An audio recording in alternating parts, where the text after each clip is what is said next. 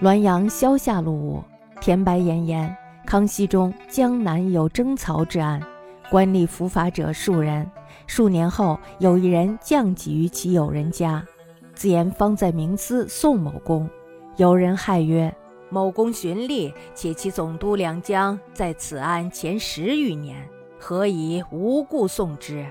己又书曰：“此案非一日之故矣。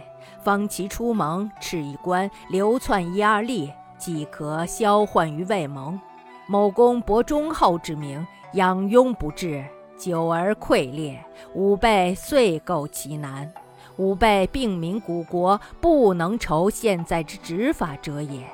追源获本，不某公之送，而谁送于？”书起，己虽不动，岂不知幽冥之下定验如何？今人名曰。涓涓不庸，将为江河；毫末不札，将寻腐科。古圣人所见远矣，此鬼所言，要不为无理也。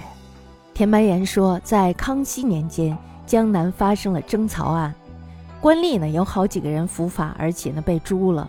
几年后呢，其中一个人的鬼魂就降级到他的朋友家，自己说呢正在阴曹地府里告某公。这时候呢，他的朋友就特别的吃惊，于是呢就问道：“某公是一个好官呀，况且他总督两江漕运时是这个案子还没有发生前的十多年呢，为什么要无缘无故的告他呀？”这时候呢，鬼魂就在坛上写道：“这个案子呀是冰冻三尺，非一日之寒。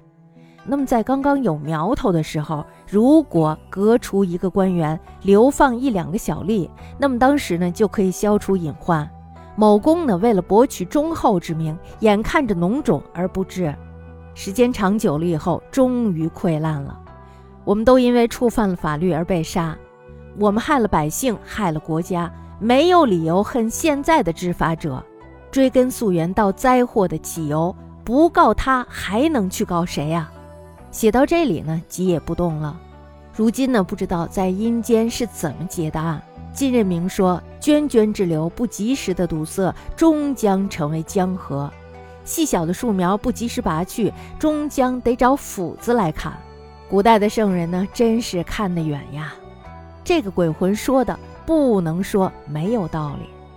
这故事讲的就是防患于未然，还没有发生之前，也就是说，在它萌芽的时候，就赶紧斩断在摇篮里。